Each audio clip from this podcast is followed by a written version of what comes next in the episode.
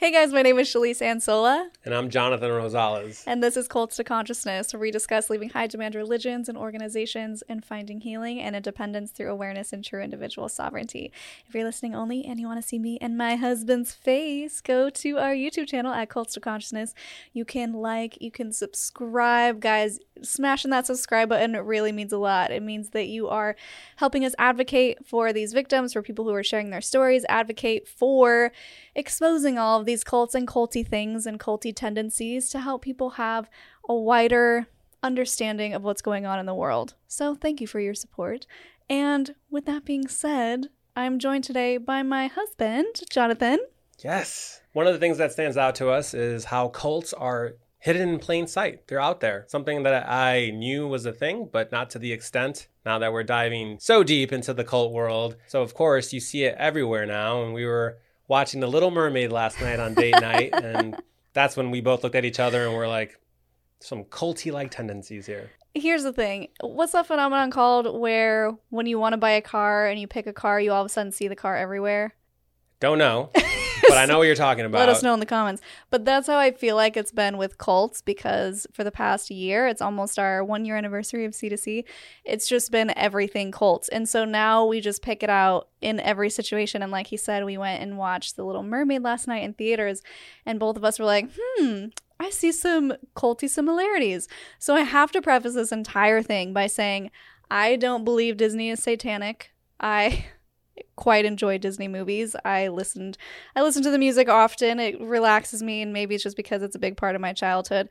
But I can also see that there are some problematic things within their early movies, and I will say that The Little Mermaid that just came out, there's literally no spoilers. It's almost word for word the same movie. So I know that they didn't have a lot of room as far as making changes to the problematic storyline in the ways that we're going to point out.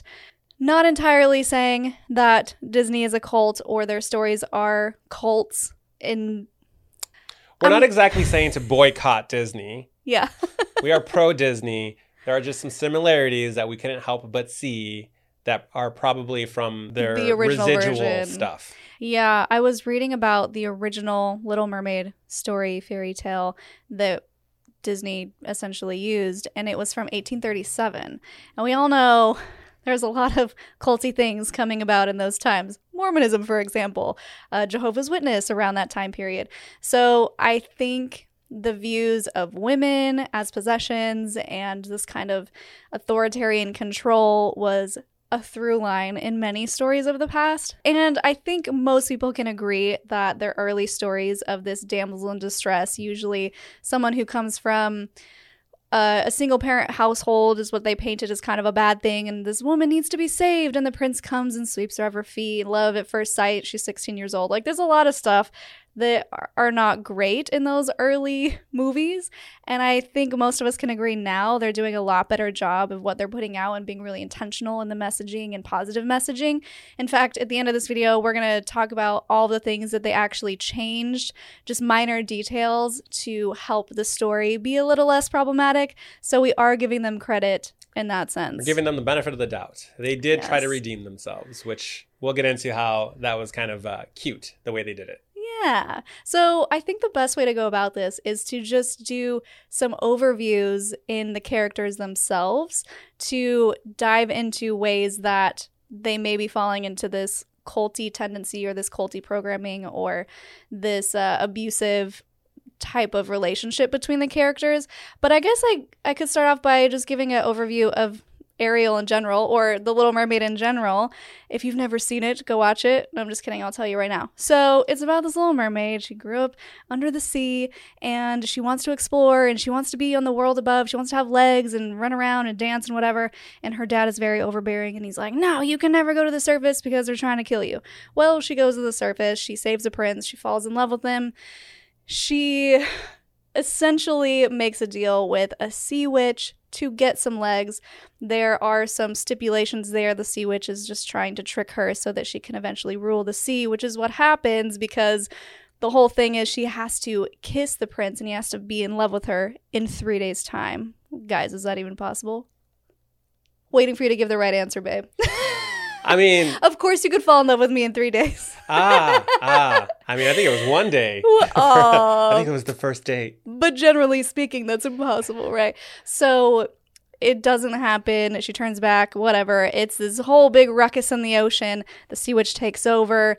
And in the end, Eric saves the day by driving a boat through the giant sea witch and killing her. And then they get married. Dad says, you know what? I'll give you legs after all. And they live happily ever after. Yes. So that's the rundown. Disney took that, turned it into the 1989 classic with a bunch of beautiful songs that we all remember.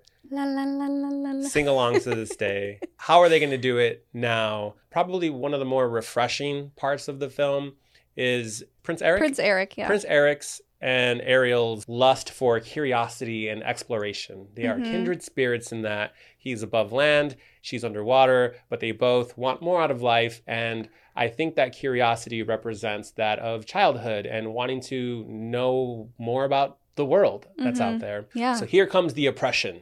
Here comes the family, the father. Yes. Okay, so let's start with Ariel. You kind of mentioned it. She is an explorer. She wants to know more. She's just like, give me all the information. I want the education. I want to know what all of these things are called. Tell me everything. And she's really getting none of that from her dad. Her dad is just shuts it down at every turn. Don't even talk to me about that. So she goes to outside sources who are not very knowledgeable and give her wrong information because she just doesn't know who to turn to. And she just wants something different. She doesn't want to belong to this group anymore under the sea. She wants to explore and get out. And that's what I think is a commonality within all the cults, that at least that we've been diving into over the last few months, is that there is a patriarchal system, usually a man that's the head of the cult, or it's the head of a household. The kids are beholden to their parents, and then beholden to the father, and then... Well, even more so, beholden to the father, not the parents, because the woman is the even wife. On the same level as the children under the umbrella of the dad. In The Little Mermaid, there is no wife, so we get... there is no mother figure. We'll get to that later on our opinions on that. So then we have the father, which we've kind of talked about. He's very overbearing. Of course, he's coming from a place of love. At least that's what it appears to be. He doesn't want his daughter to get hurt. And in this adaptation, the new one, they talk about how her mother was actually killed by humans in the dry land world. So that's a little something different. I do feel like there is a lot of convoluted messaging. I found myself watching the film and it's like, what are they trying to come across here? There's environmental stuff they're trying to get. The humans are bad, right? But then there's the family dynamics part of it. And I felt like they were trying to cram in a lot of different themes. There was a bit of a war between the humans and the mer people that ended up getting resolved with the union of Eric and the Little Mermaid at the end. But that's felt random. Yeah. So they had these undertones of us versus them that were pretty strong, where we are the right ones, which you hear all the time in religion. We are the only ones with the truth, and everyone outside of them is evil and bad, and they just want to hurt you.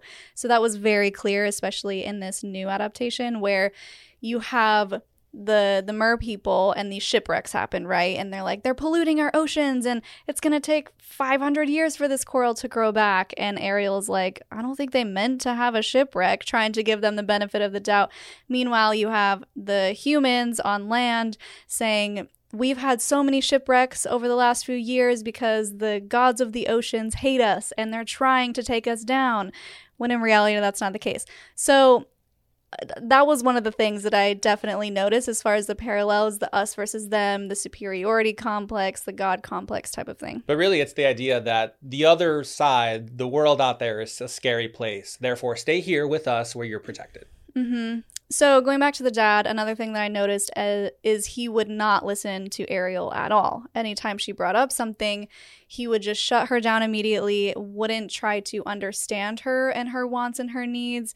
It was very much, I mean, he literally said, as long as you live in my ocean, you will obey my rules. I was like, yikes. It's one of those things. I'm sure we've all heard our parents say that to us in various forms, but it really stood out as authoritarian and abusive in the way that he was talking to Ariel. This guy, the father, the head of the household, the king of the sea, he has a lot of daughters, which was interesting. And was that part of the original version. He did, yeah, lots of daughters. And they all seem to be different races. Mm-hmm. So that made me think, did he have a lot of different wives? Yeah. A lot of different baby mamas that were... Because they made it a point to talk about how they came from different parts of the sea. Yeah, I found that really interesting. And I believe, I should have looked this up before we start. I believe in the first movie, they were different races, or at least, I feel like there was at least one Asian mermaid in there. Maybe I'm wrong. Maybe they just had different hair colors. I'm sorry, I don't know the correct answer to that. But in this one, they definitely made it a point to make all of his daughters very vastly different, almost from different cultures. Actually, I would say from different cultures with different accents. And he said that they all came from different parts of the ocean for this little meeting. So they don't all live together. So I'm thinking this sounds like a polygamous family where the dad has multiple wives in multiple different places. They don't address it, but they kind of nod at it. Yeah. So then we have the flying monkeys, which are the mascots. Every princess, Disney princess, has an animal sidekick, right? She's got Sebastian, who is the flying monkey for her father, who is sent to spy on her and report back. Sound familiar? Yeah, the crab. He's the one who's like, kiss the girl. Mm-hmm. He's always pushing, always wanting the best for Ariel. But yeah, really the idea is that he's always keeping an eye. And that's kind of a funny thing when you think about people in these high control groups that really truly just want the best for you. And so in your quote best interest, they will go and tell one of the leaders something that you've been up to so that they can punish you, so that you can get on the right track again. That was kind of Sebastian, and there were a few times in this new movie that he was like, oh, I'm not going to say anything. I don't want to say anything. And then he was kind of forced to say something, which we all remember that scene from the original one too. But overall, he's basically a flying monkey for the father. And then you have Flounder, who never tattletales, but he's always there with her. Like, okay, I feel like this is a bad idea, but I support you. So I don't know if we can necessarily consider him a flying monkey. He's more of a cult sidekick, or someone who's also going through the experience, not necessarily agreeing with it, but still supporting her. Then there's Scabbers. Scabbers? Scabbers. Scuttle. Scuttle. That's Harry Potter. Scuttles. Scuttle the bird. And Scuttle is the one who also means well, but has no information and is always giving the wrong answers. So she goes to him with the fork and is like, what is this? And I think he calls it a thingamabob, or I don't remember what he calls it. And then he's like, yeah, humans use it to brush their hair, which creates an embarrassing moment for Ariel on land. Breaks into a rap at one point in this version, which I thought was like, that was a cool ad. I'll go with that. Yeah, it was the same writer from Hamilton, which makes total sense. It's kind of fun. So the idea is that these cults that exist out there, there are these flying monkeys, people that are the do-gooders of the cult, that they're going to do what's best for the cult, the leader. They're going to be the watchful eyes. They're going to be the ones who, in Scientology, they're the ones that are snitching and then coming up with the knowledge reports. Or so, the right-hand man to the leader. Ariel is surrounded by three of them. Yes. Now let's talk about Ursula, the sea witch. A few things here. I think it could be said, if we're drawing the parallels, of course, that this could be someone who maybe left the cult, right? Or she was banished, excommunicated, where she's not even allowed to live in the pretty happy coral-filled place of the ocean. She's sent to the dark side, right? She felt pretty jaded the whole time. She's talking about how she had the raw end of the deal. Yeah. And she's in pain. It's really obvious that she's just so upset from being banished for 15 years. And in the second movie, this new one, they make her Triton's sister, the dad's sister. So that also adds an interesting dynamic of family being banished. Like, why was she banished in the first place? I don't know. Maybe she did something bad, or maybe they just didn't like that she practiced witchcraft, which is also something that religions do when they see anything like potions or crystals or whatever, tarot cards, and they think that they're practicing witchcraft. Stay away from our family because you are dangerous, which she is in the movie, but I just wanted to throw that out there. Yes. So her whole thing is she's plotting against the king the entire time, and she finds a loophole, a way in, which is Ariel. In her curiosity, she could basically put Ariel against her father if she can trick Ariel into going up with the humans, therefore casting a spell on her. If Ursula wins and the Little Mermaid does not kiss the prince, then she will basically own The Little Mermaid. This goes back to ownership. Mm-hmm. It will be mine. Yeah, and I really wanted to bring up the point that when you are isolated in a group like Ariel was and not given the information and just dying to know what's out there and you try to leave on your own, sometimes you end up falling for other culty behaviors. You fall into culty relationships, like someone who's a narcissist, for example. And there's that power dynamic, that power struggle, because you aren't really equipped to know how to take care of yourself outside of the cult, especially if you have no resources. So when she decides to take things into her own hands and she goes to see the Sea Witch, she's super easily manipulated by Ursula because she just wants something so bad and she doesn't know how else to get it. And so she falls into this trap. She even sees the red flags, but she says, whatever. Yeah, she literally says in this video, I can't remember if it was on the first one, but it stood out to me where she's like, this doesn't feel right, I'm leaving. And then Ursula said something like, fine, just go home to your dad and never come back. And that made her think, well, no, I still want to explore the world. I guess this is my only option. And then she falls for it. Ursula even revealed her cards. She had skulls of other people that have taken her Faustian bargain, basically, her deals, and it didn't work well for them. But you're going to be cool. If you take my deal, I think you're going to make it. Yeah, and that's another thing that a lot of cults tend to do is they call out the behavior and say, if you join our group, yes, it's going to be difficult. Yes, you're going to have an ego death and it's going to be the hardest thing you've ever experienced, but it's going to be worth it.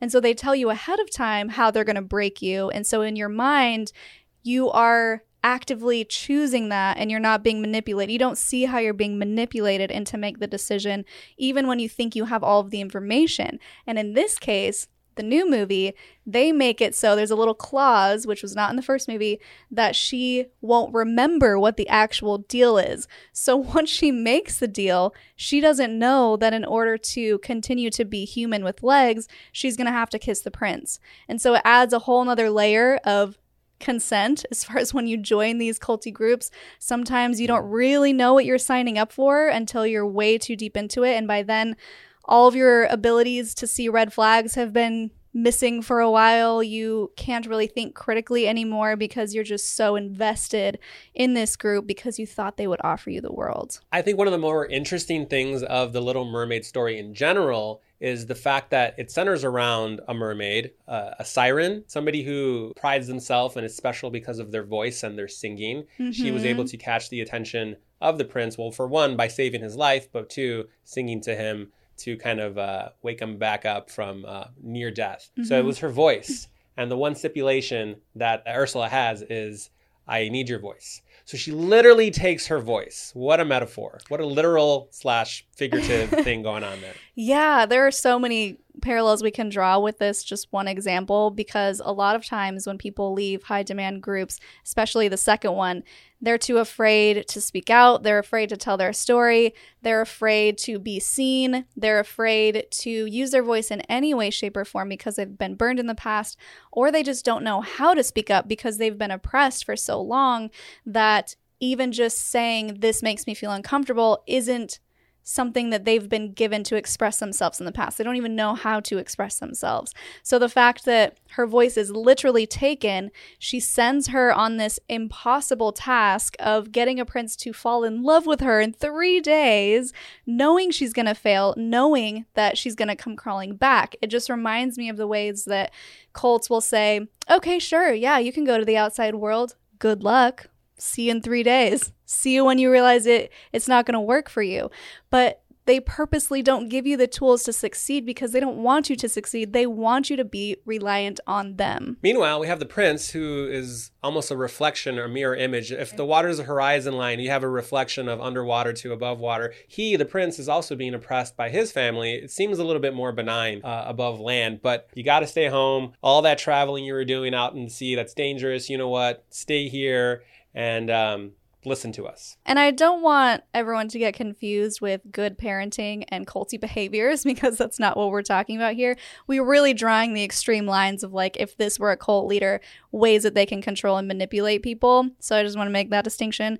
But yes, I also found it interesting in this adaptation, they made him adopted.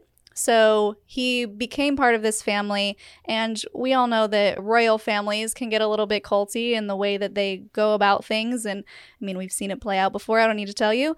So he's in this group that he didn't ask to be a part of, and he doesn't really want to be a part of it. He wants to change things up. He's like, when I'm king, I'm going to do things differently, because he has a different idea for the world that he wants to live in. So this is, again, the person that's within the group or within the cult that has big ideas, has a big heart, just wants to make the world a better place, and is trying to do that while being kind of forced to stay small. So when he meets Ariel and he falls in love with her, even when he realizes that she's a mermaid, he still wants to go out and almost save her from her group, because they're kindred spirits in that way. They both understand what it's like to be, I guess, trapped in a fishbowl, right?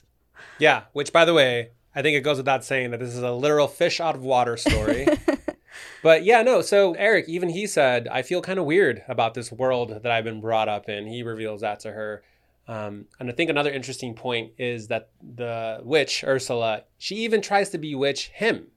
Yeah. So Ursula even tries to trick Eric. And I think that that's an interesting point that maybe some of you have seen play out in your own family dynamics when trying to leave a high demand group or religion or cult, where you have escaped, you meet someone, and when you bring them home, your family tries to sink their claws in and like, well, have you tried to convert him yet? She even, in the movie, tries to trick him into doing her bidding to basically get what she wants through Ariel. So she doesn't really care about this Eric character, but she will do whatever it takes to manipulate the people around Ariel to make sure that Ariel comes home safe and sound, well, not really safe eventually when she's in her possession, but gets her to come back to the culty scenario.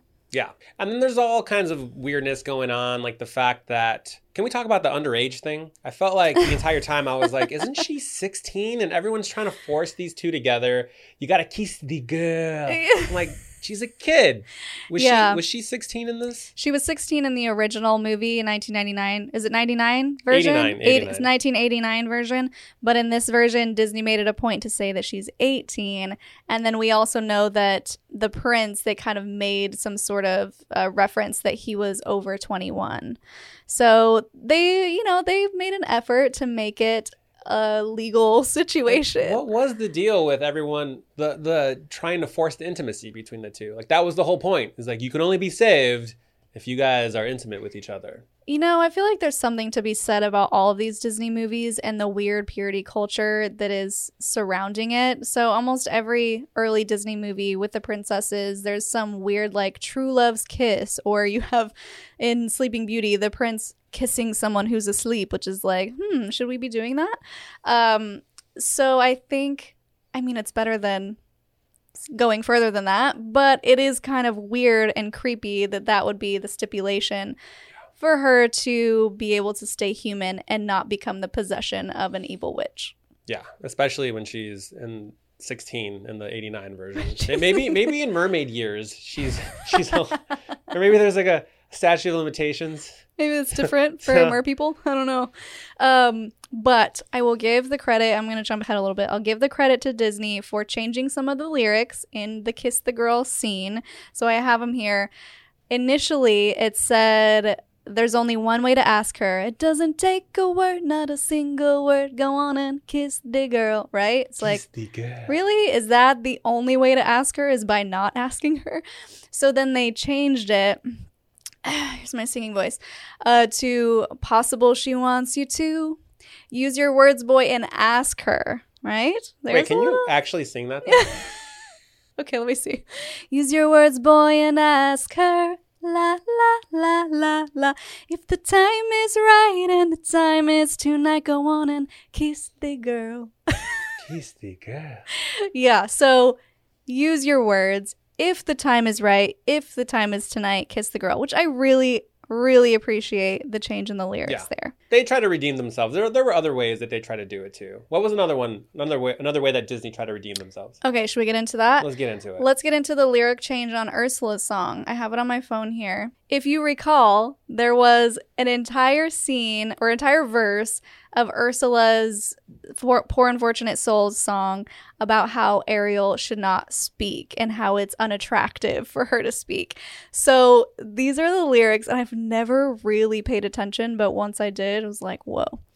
The men up there don't like a lot of blabber. They think a girl who gossips is a bore. Yet on land it's much preferred for ladies not to say a word. And after all, dear, what is idle blabble for? Come on, they're not all that impressed with conversation. True gentlemen avoid it when they can. But they dote and swoon and fawn on a lady who's withdrawn. It's she who holds her tongue who gets a man. Yeah. Okay. All right. Guys. So credit to Disney, they took that whole thing out and replaced it with, fine then, forget about the worlds above, go back home to daddy and never leave again. So they really took a turn as far as changing that narrative, which sticking to the oppression of the family theme. That's a better call. They do say, this is a quote from Disney, we have some revisions in Poor Unfortunate Souls regarding lines that make young girls somehow feel like they shouldn't speak out of turn, even though Ursula is clearly manipulating Ariel to give up her voice. So I think, you know, it's part of being a villain. You have to have some manipulation going on. So, like, we get it. So she's clearly manipulating her, even saying, fine, don't do this, but you're never going to get what you want. Go back home to daddy. It's a far greater option than shut up and be quiet. Then, of course, there's the father. I think he had the biggest redeeming story arc. At the very end, he saw the error of his ways. Yeah, I thought it was a really nice ad that they put in there where he said, you know what, Ariel, I'm so sorry that I didn't listen to you, and I will listen to you from here on out.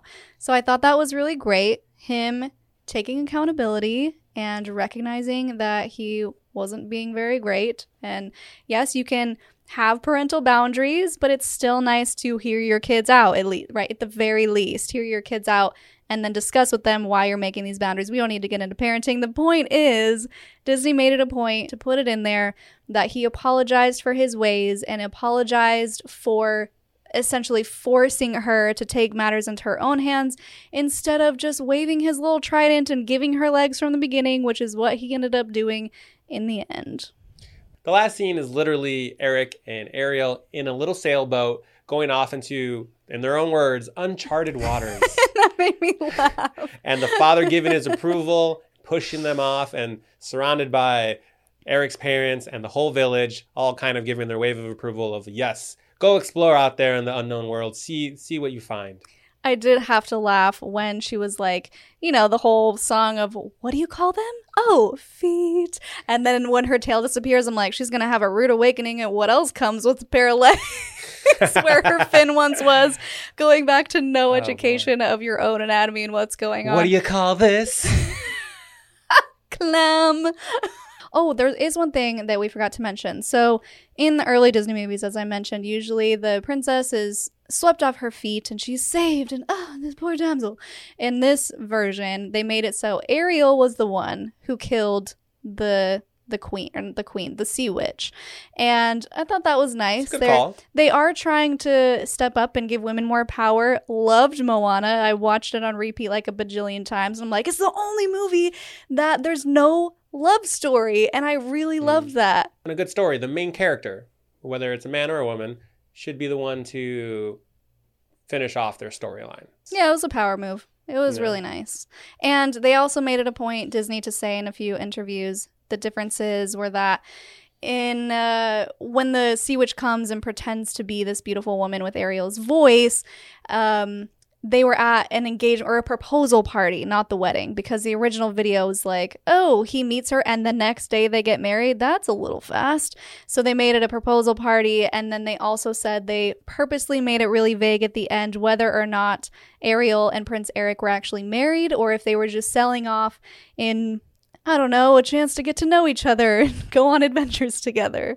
I'm going to take this moment to give some props to Ariel because she was a pretty great character. She was just curious. She was talented. There wasn't a bad bone in her body. She could have had a superiority complex growing up in a family cult, but she didn't. She just knew what she wanted, and she felt bad that her dad was oppressing her, and she went out and explored anyway. In the end, her dad was like, yeah, you're right. And she was like, yeah, that's what I said. Yeah. And then she ended up being able to do what she wanted, which was explore the world. that also speaks to usually the people that find themselves in cult-like situations are the ones that have the most compassion and the most empathy and genuinely see the best in people, which is how sometimes they get tricked. So I will say it was nice that they showcased how empathetic she was to the people that she didn't even know their real intentions, but she just had this in her heart that when she saw them on the surface that they were good and they didn't mean any harm to them and there was a misunderstanding. So I did like that. You know where I want to go? Where? Where the people are. I want to see them dancing. So kudos to Disney for being in a rough spot, trying to revamp a story that was already kind of problematic. That was a revamp, a 200-year-old story, and trying to appease the old audience, but also still trying to make it more current and less problematic with all of the oppression. And yeah, I think they did a good job. And I'm not one here to be a hater on Disney because, again, I love Disney movies, but I was also raised in a cult. So who's to say? We just thought it might be fun to draw these similarities and see what you guys think. Let us know in the comments if you agree. And if you have other things that you want us to do culty comparisons on, we'd be happy to. Yeah, if you like this format. This is our first time trying this format. So. It is. So let us know what you think. And if you want to support the podcast, head on over to Patreon, patreon.com/cults to consciousness. But also just by watching and subscribing honestly helps us a lot. It tells the algorithm that you like the video, and your comments do that as well. So we appreciate any and all support you are able to give us. And until next time, follow your highest excitement, be conscious, and be well. Thanks for listening. If you like what you hear, it would mean a lot if you could like and subscribe on YouTube and leave a review or a comment to help with our visibility. You can also find me on social media at cults2consciousness or reach out by email at cults2consciousness@gmail.com.